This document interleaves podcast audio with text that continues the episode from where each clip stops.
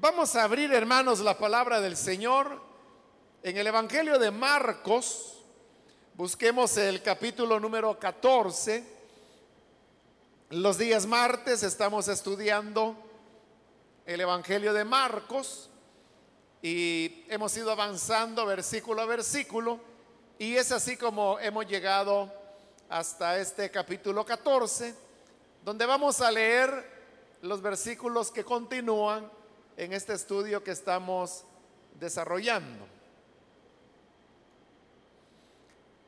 Dice la palabra de Dios en el Evangelio de Marcos capítulo 14, versículo número 32 en adelante.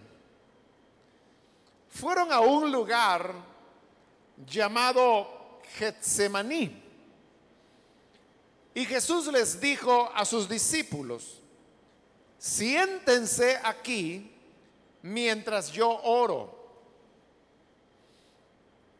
Se llevó a Pedro, a Jacobo y a Juan y comenzó a sentir temor y tristeza.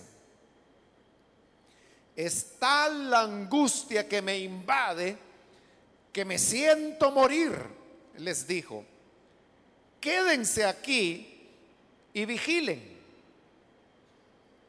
Yendo un poco más allá, se postró en tierra y empezó a orar que de ser posible no tuviera él que pasar por aquella hora. Decía, Abba Padre, todo es posible para ti. No me hagas beber este trago amargo, pero no sea lo que yo quiero, sino lo que quieres tú. Luego volvió a sus discípulos y los encontró dormidos.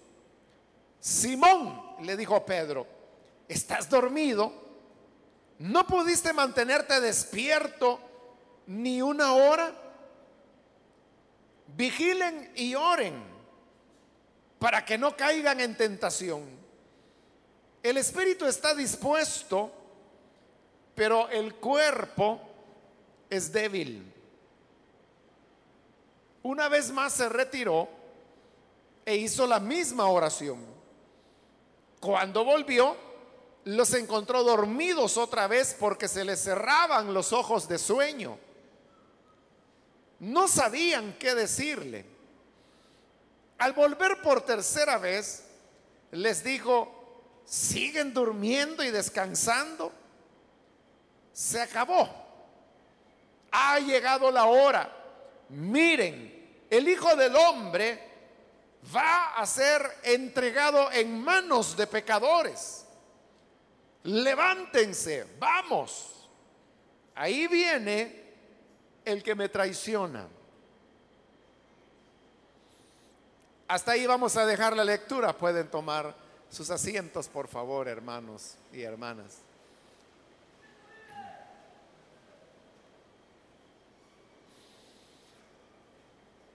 Hemos leído, hermanos, este relato que nos describe la oración que el Señor hizo poco antes de ser capturado.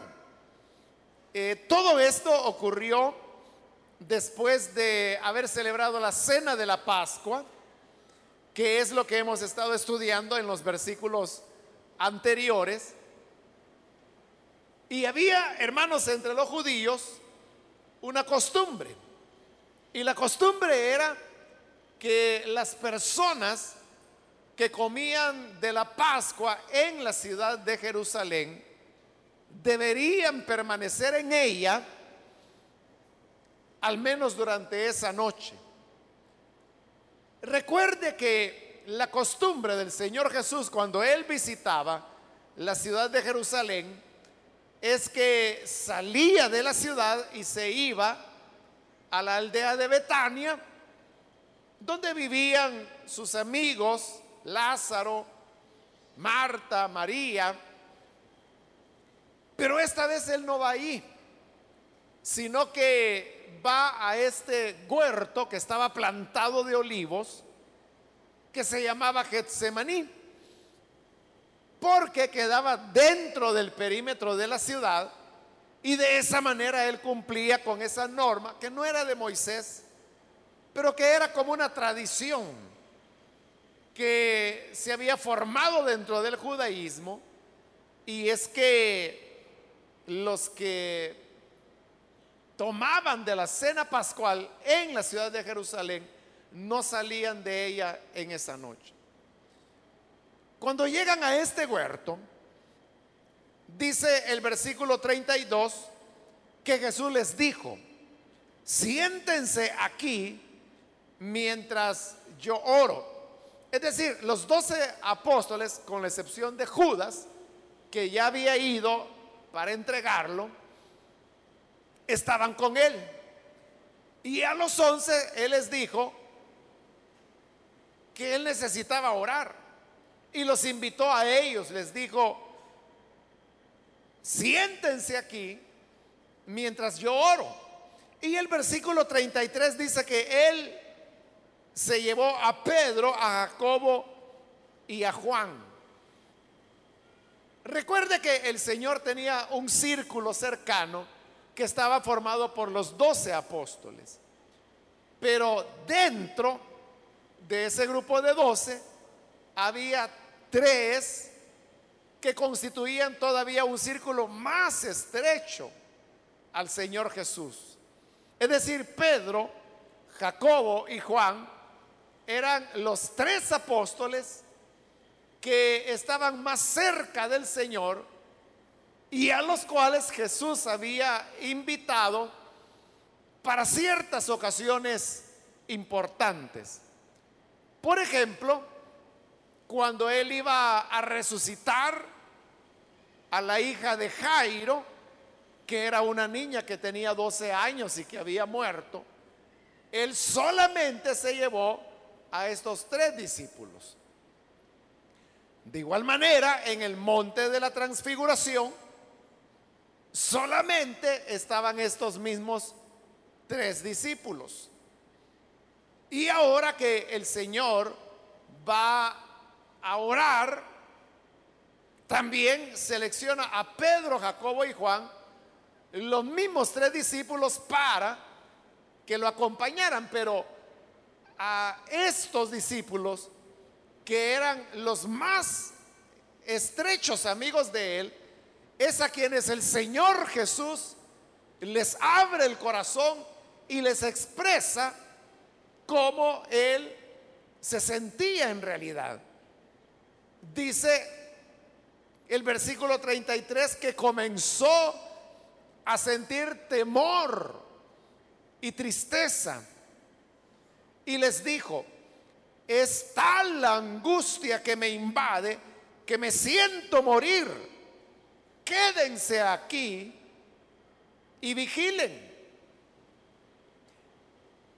El Señor está abriendo su corazón delante de ellos y les está diciendo que Él está triste, que tiene miedo y que tiene una ansiedad que lo lleva a la muerte.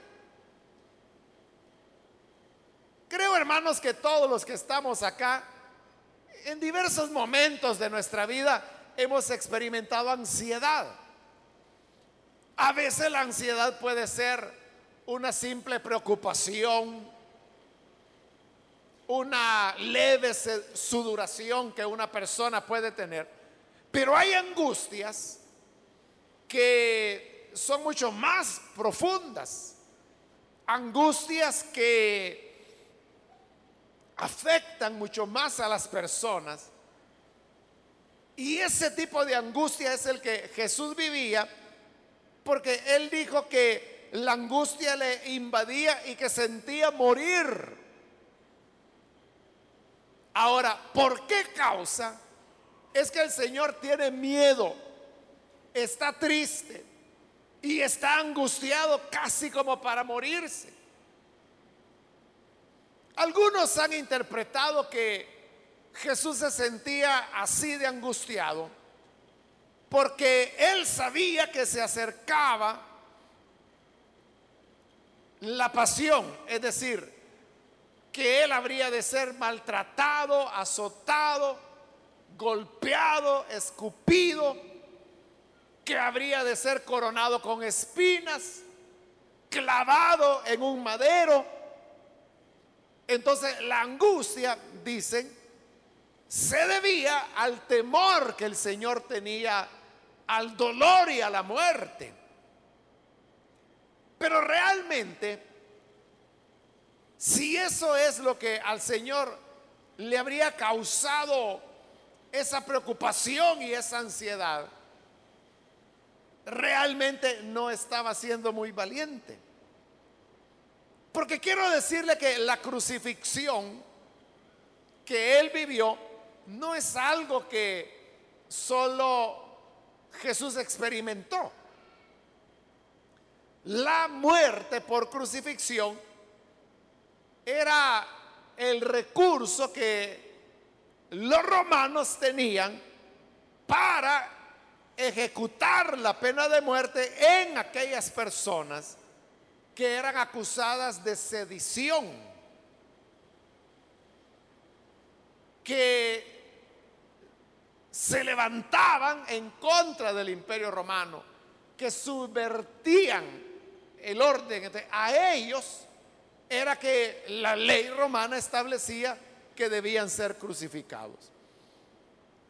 Ahora, muchas personas eran crucificadas. Bueno, usted sabe, y lo vamos a ver más adelante en este mismo Evangelio, que el Señor Jesús fue crucificado junto con otras dos personas.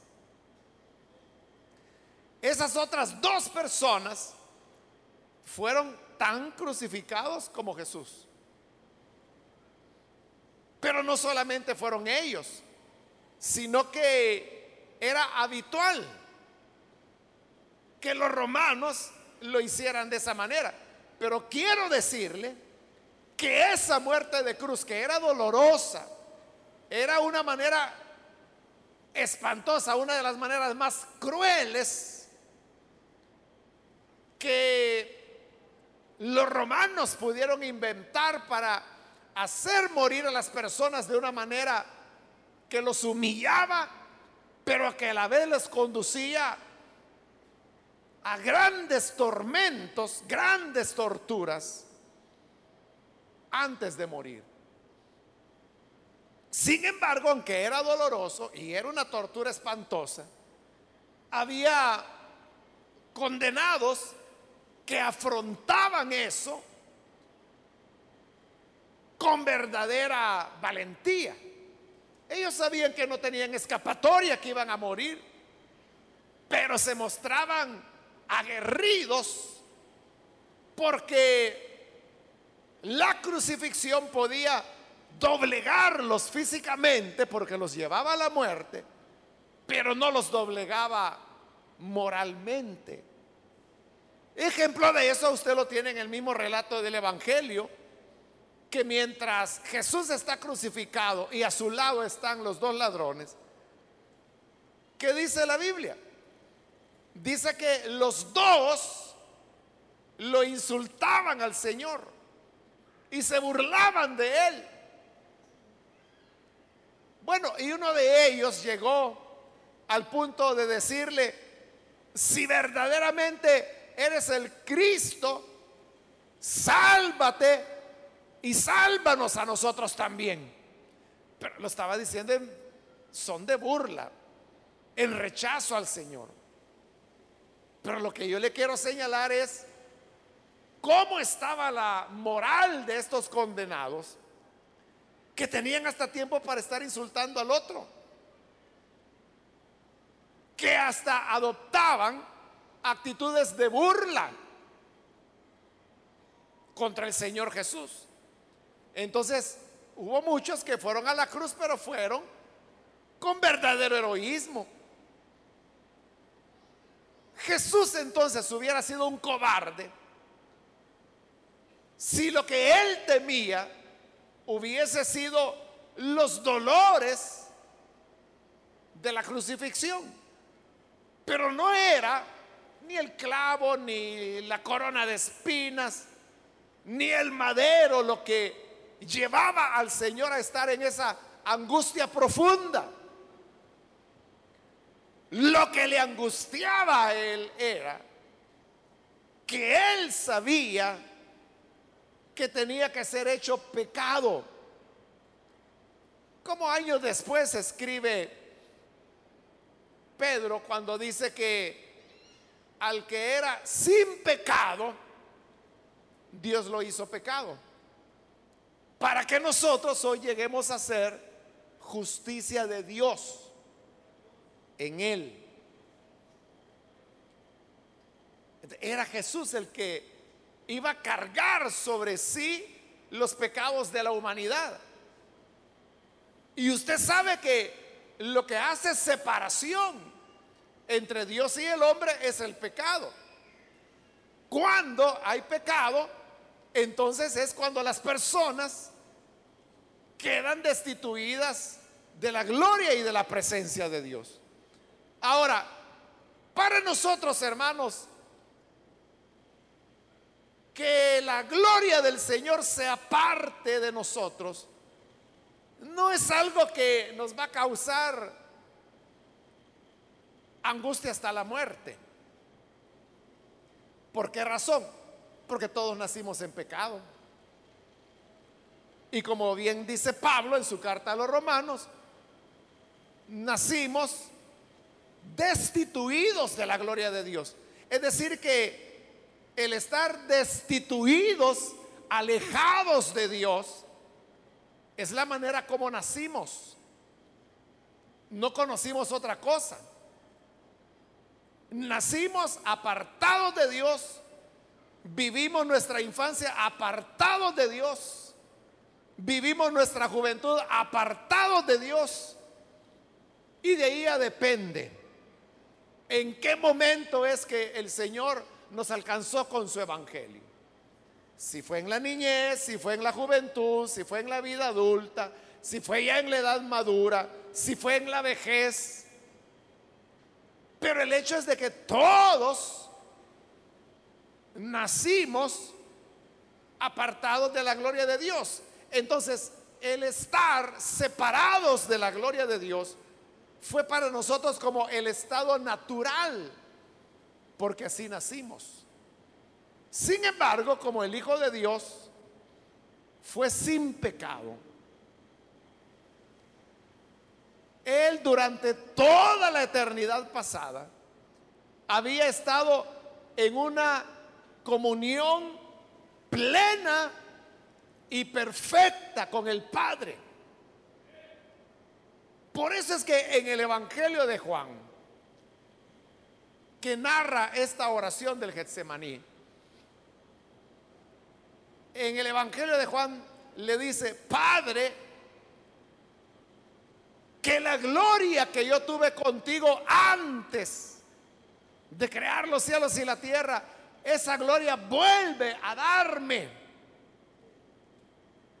Pero entonces note, Jesús ahí está hablando que antes que existiera la tierra, los cielos, antes que existiera la luz, cuando no había nada, cuando solamente Dios existía, ya Jesús estaba en la gloria del Padre. Estaba en comunión plena con Él.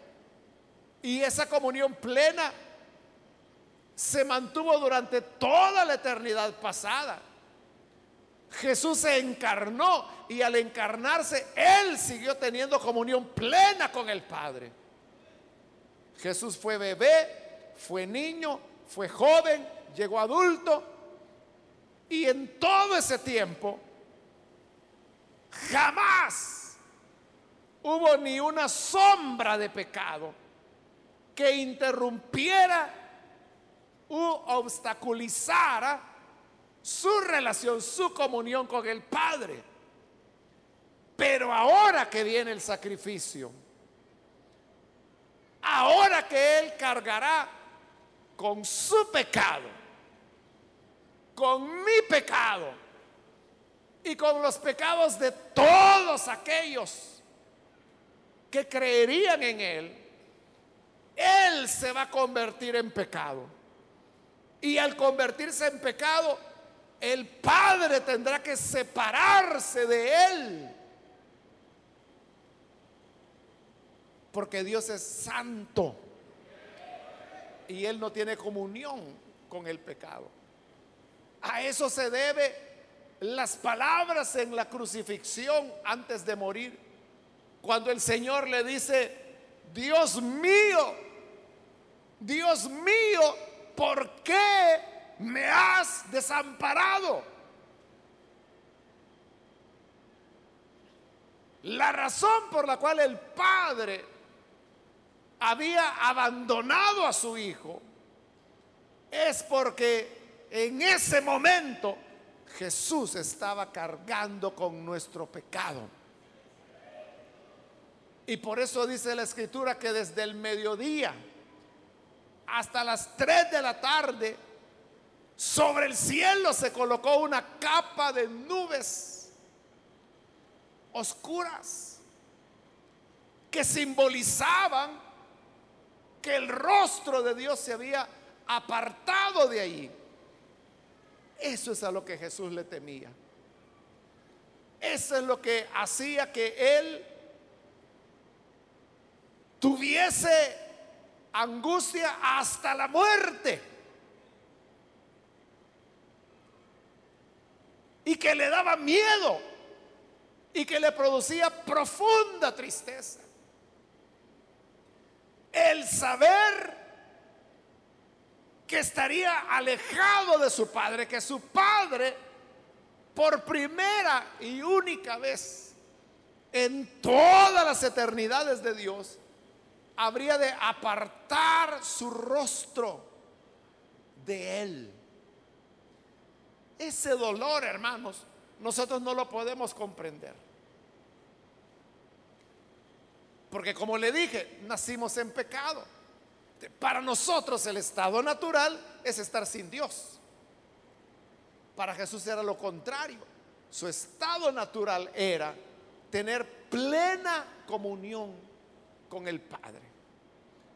Los cristianos, los que hemos nacido de nuevo, de alguna manera tenemos un vislumbre de lo que significa estar separados de Dios. Y es cuando usted comete una falta cualquier pecado que usted cometa, ¿cómo se siente? A usted que es nacido de nuevo. Usted se siente miserable, se siente avergonzado, se siente mal. Y usted sabe que tiene que arrepentirse y pedirle perdón a Dios, pero usted dice, es que me da vergüenza venir delante de Dios. hay una pérdida del gozo. Y por eso es que en el Salmo 51, que se atribuye al momento cuando David se arrepintió de su adulterio, le dice en una parte del Salmo, Señor, recrea los huesos que has abatido. Eh, se sentía destruido, sin fortaleza. Y luego le dice, devuélveme el gozo de tu salvación. Es decir, que cuando el pecado entra en la vida de un creyente, el creyente pierde el gozo. Se siente mal, se hunde, se siente un miserable, se siente un desgraciado.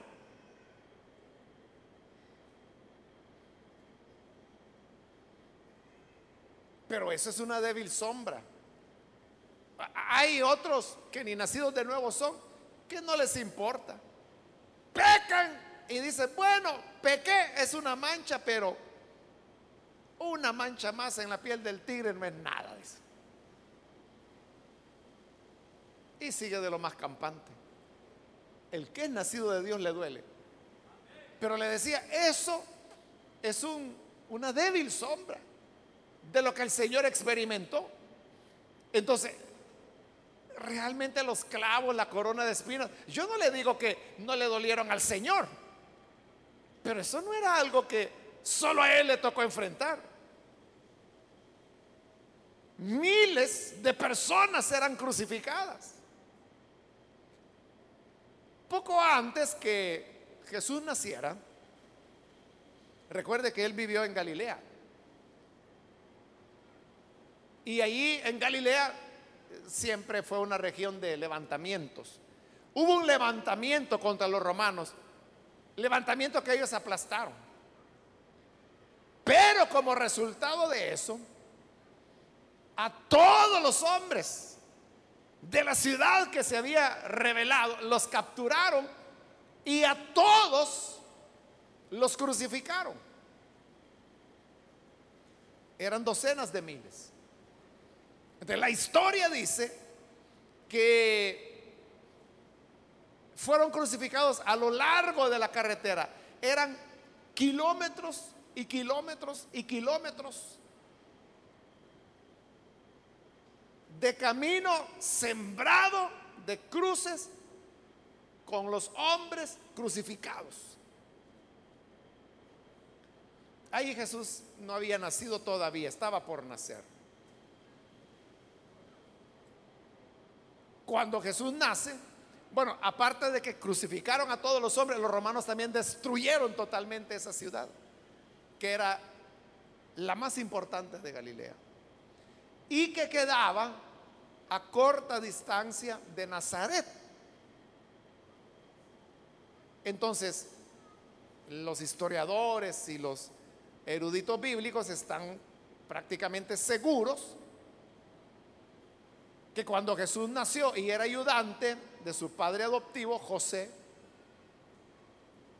que de seguro iban a trabajar en la reconstrucción de esta ciudad que se construyó precisamente cuando Jesús era un joven.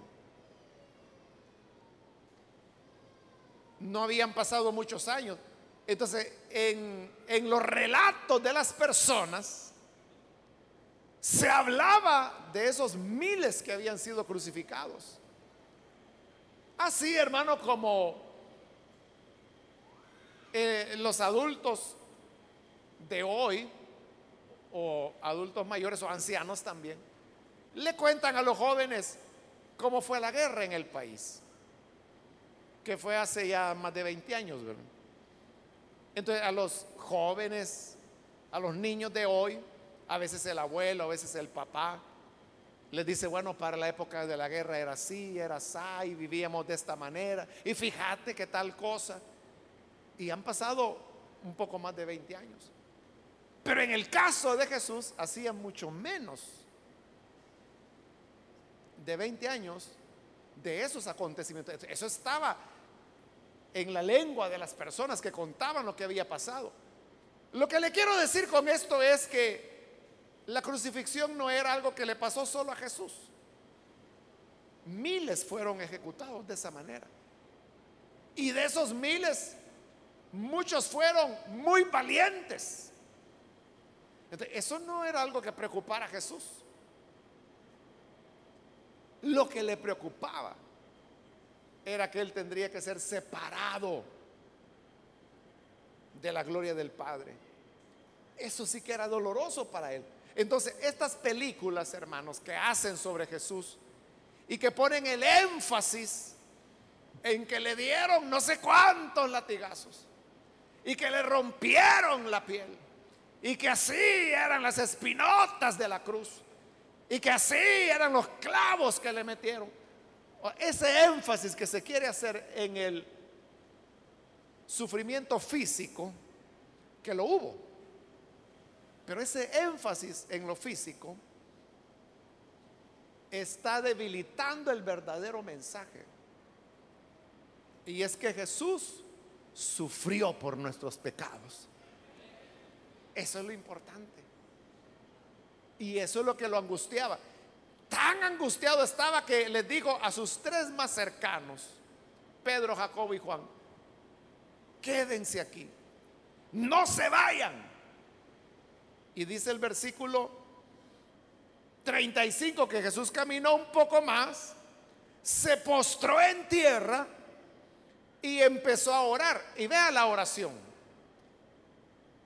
Que de ser posible, no tuviera él que pasar por aquella hora. Y decía, Abba Padre, todo es posible para ti. No me hagas beber este trago amargo, pero no sea lo que yo quiero, sino que lo que quieres tú. ¿Cuál era la petición del Señor? No tener que pasar por ese momento de dolor. Y al decirle, Padre, si es posible que yo no tenga que pasar por ser separado de ti, le decía, porque Padre, para ti todas las cosas son posibles. Dios había determinado, y ese era su plan, que Él salvaría al ser humano por medio del sacrificio de Jesús. Jesús llevando el pecado de los que Él habría de liberar. Pero Dios es todopoderoso. Y como Él es todopoderoso, delante de Él están todas las posibilidades que puedan haber y las que no hay, las hace. A eso se refería Jesús cuando le dice, para ti todo es posible. yo le pregunto, para ese Dios que es todopoderoso, Él podría haber salvado a la humanidad de otra manera que no fuera sacrificando a su Hijo Jesús. ¿Qué dice usted? ¿Era posible que Dios salvara a los seres humanos sin sacrificar a su Hijo Jesús? ¿Sí o no? Bueno, nos dicen que sí, otros dicen que no, pero la respuesta es que sí. Es que para Dios es lo que Jesús le está diciendo. Todo es posible para ti. Y si usted me dice, bueno, y si no era por el sacrificio de Cristo, ¿de qué otra manera podría haberlo hecho? De la manera que Él quisiera. Es que Él es Dios. Él es Dios. Claro, nosotros sabemos que fue a través de su Hijo Jesús porque así lo decidió. Pero él podía decidir otra cosa. A eso se está refiriendo Jesús. Cuando le dice, Padre, si es posible que yo no tenga que ser destituido de tu gloria. Porque todo es posible para ti y tú puedes salvar a los hombres de otra manera sin que yo tenga que ir al sufrimiento. ¿Qué es lo que Jesús está orando? ¿Cuál es la lucha de Jesús? Lucha que lo ha llevado a angustiarse casi ya para morirse. Es la lucha por vencerse a sí mismo. En otras palabras, es la lucha contra el yo. Ese es el problema del ser humano. Ese es el problema, hermanos, que tenemos todos nosotros. Y es que tenemos un yo enorme, muy vivo, que se rehúsa a morir. A ese yo a veces le llamamos carne. Y es cuando el yo quiere seguir su propio camino y no el de Dios. toda la vida cristiana se resume en que nosotros podamos despojarnos de mi yo, de mi deseo, de lo que yo quiero, para aceptar la voluntad del Padre. En eso se resume toda la vida cristiana. Y eso es lo que nos cuesta. Siempre queremos hacer las cosas a nuestra manera. Siempre queremos pensar de una manera diferente. Bueno, hay gente que quiere corregir a Dios. Yo a veces publico versículos de la Biblia. Versículos de la Biblia con todo y cita bíblica. Y hay gente que dice, yo no estoy de acuerdo con lo que ha puesto. Yo creo que debe ser así, así y así. como que si yo estoy diciendo eso. Es Dios quien lo dice en su palabra. Pero ese es el yo del hombre. Ese es el yo del hombre que quiere corregir a Dios y que le dice, Dios, ahí te equivocaste. No estoy de acuerdo con eso. ¿Y quién va a corregir a Dios? O sea, yo no sé si las personas o no leen o no se fijan, no se dan cuenta que es un pasaje de la escritura que está con su cita bíblica, es Biblia, es Dios quien lo dice. Y están diciendo que no, que no les parece, que en, su opinión no debe ser así. ¿Y quién le ha preguntado opinión a ellos? Ese es el yo del hombre, que cree que tiene mejores ideas que Dios, que cree y se atreve a corregir a Dios. Ese es un ejemplo. Pero también cuando el hombre sigue caminos de desobediencia, de pecado, el hombre puede decir, es que yo esto no lo considero pecado. Es que lo que es o no es pecado no es tu opinión quien lo determina. Es Dios a través de su palabra. Si Él dice que es pecado, es pecado. Si tú crees que no es pecado para ti, pobre de ti. Ese es el yo. Ese es el yo que está diciendo, no, para mí tal cosa. O cuando las personas saben perfectamente cuál es el camino de Dios, pero ellos quieren seguir su propio camino. Hay personas que saben que Dios les ha dicho, por ejemplo, no te unas en yugo desigual con los incrédulos. Pero hay creyentes, hombres y mujeres, que dicen, sí, yo sé que eso dice la Biblia, pero yo creo que esta persona es diferente y va y se une con el incrédulo.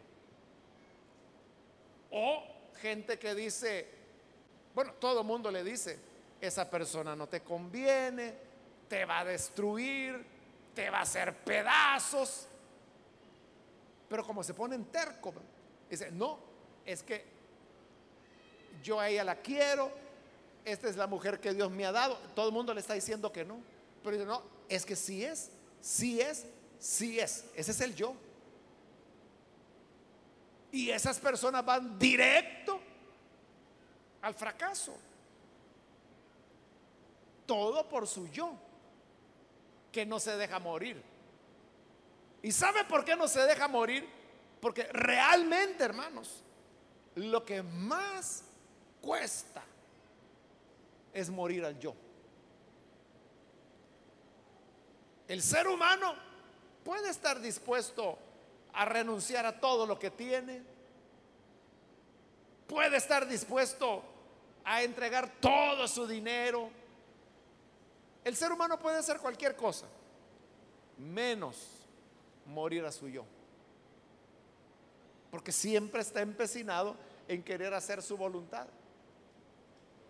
Pero como esa es la prueba del cristianismo, entonces Dios siempre nos pide aquellas cosas que van en contra de nuestro yo. Y la única manera que podemos obedecerle a Dios es negándonos a nosotros mismos, muriendo a nuestro yo. Jesús lo dijo claro.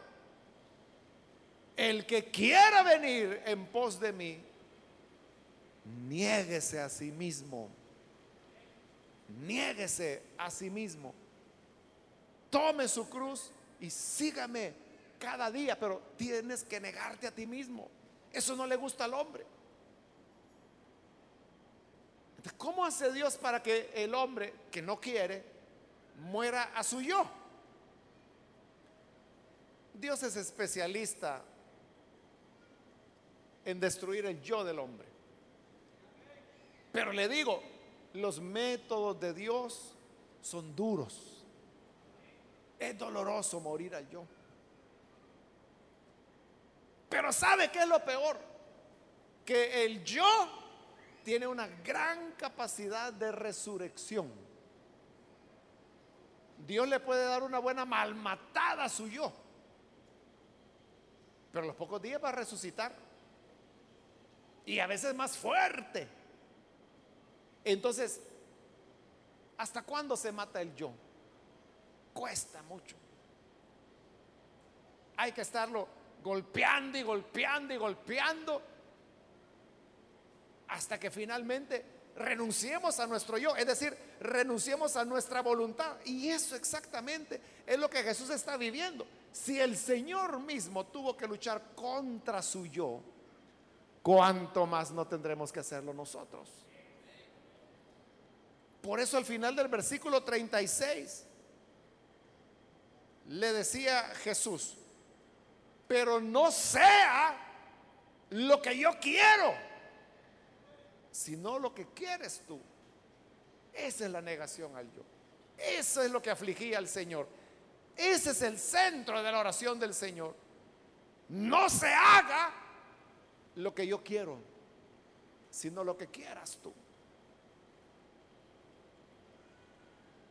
El joven que está terco en que tal fulana es la joven que Dios le ha dado para que sea su esposa, esta oración no la va a hacer, hermano. No le va a decir, Padre, pero no se haga lo que yo quiero, que se haga lo que tú quieras. Porque sabe que si hace esa oración, Dios le va a quitar esa loca. Entonces no la hace, porque no está dispuesto a negarse a sí mismo. Pero eso no solo puede ser con noviazgos, hermano. Eso puede ser con toda situación pecaminosa. Pero oiga, y esto es lo más tremendo, también puede ser con la obra de Dios. Es decir, que usted puede tener un deseo de servir a Dios y usted dice, bueno, mi sueño para servir a Dios es servirle de tal manera. Eso es lo que tú quieres. Pero quizás Dios tiene otro plan para ti.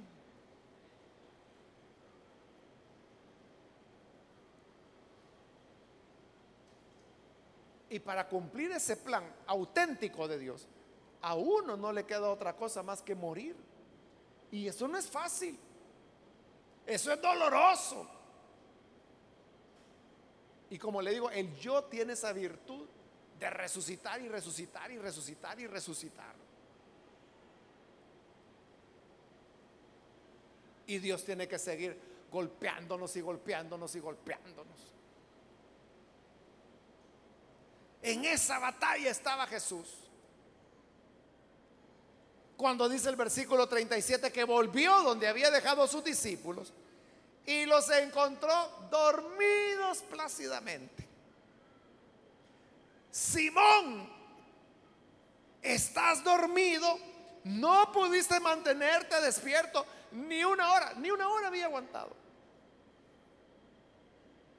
Vigilen y oren para que no caigan en tentación. El espíritu está dispuesto, pero el cuerpo es débil. Jamás vamos a lograr hacer morir a nuestro yo si nos pasamos vagando en la vida cristiana necesitamos orar, como dijo el Señor.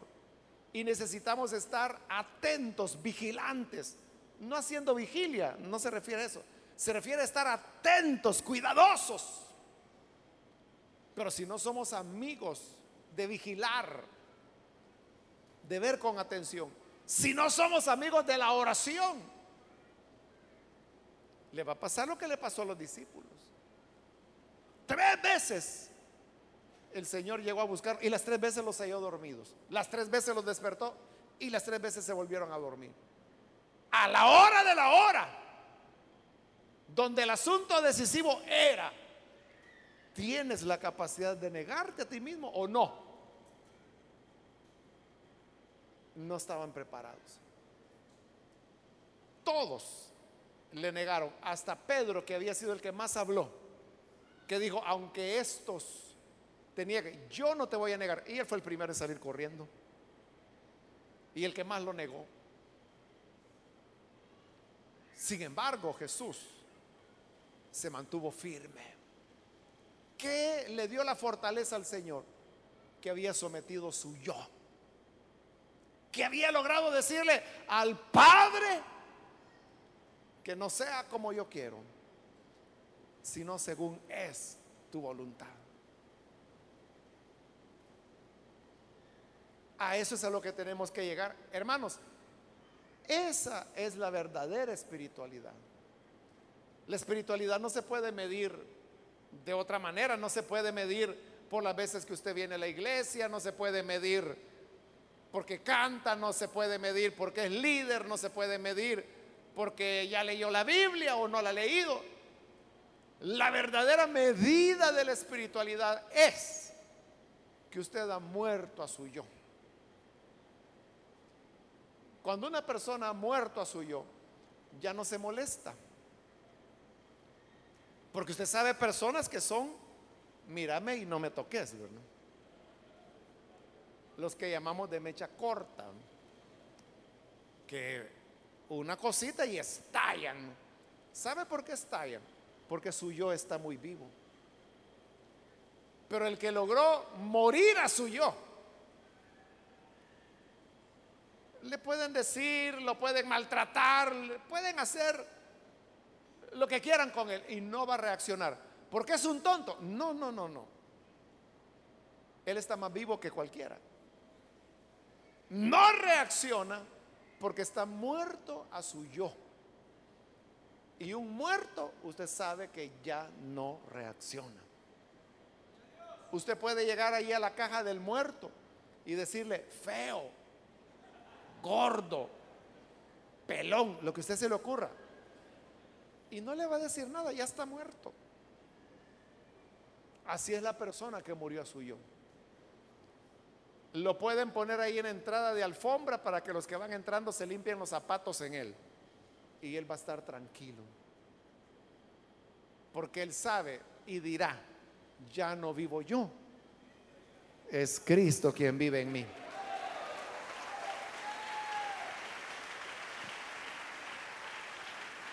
Y lo que ahora vivo, lo vivo para la gloria de aquel que me salvó, que murió por mí.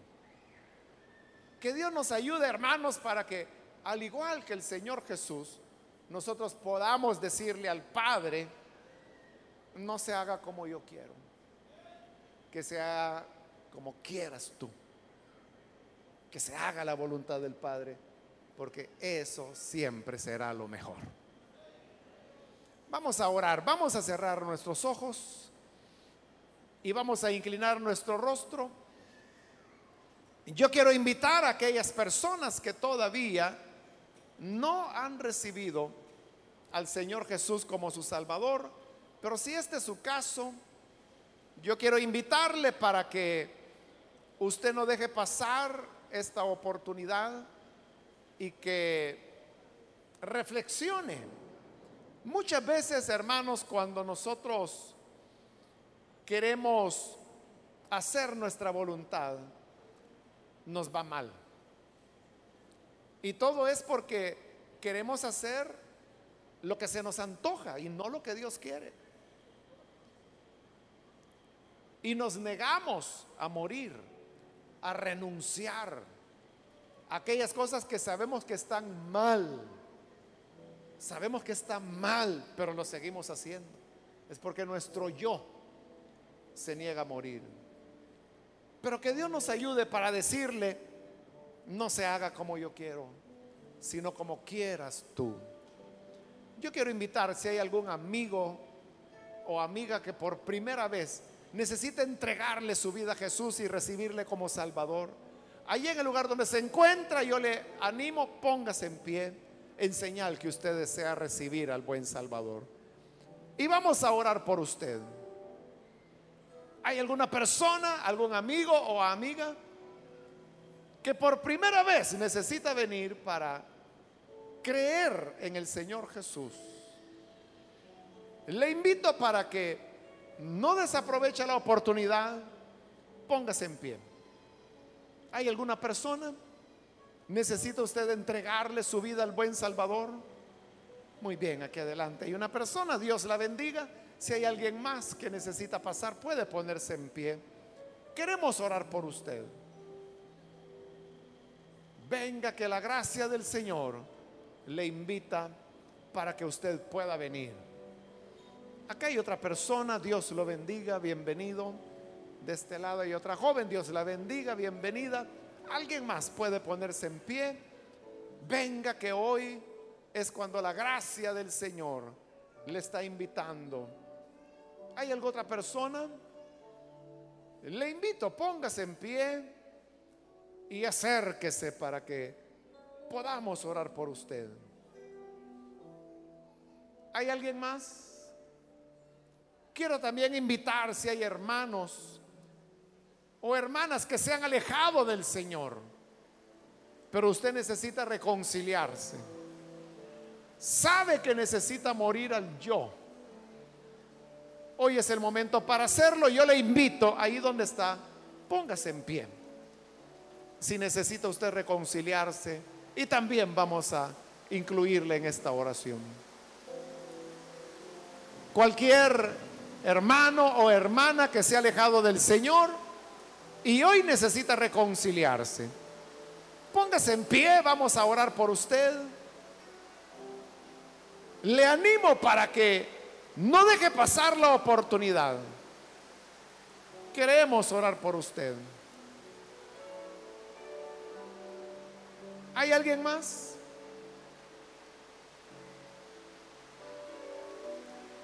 Voy a hacer la última invitación.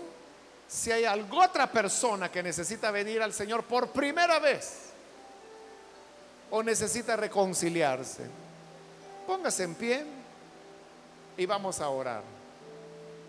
Venga hoy.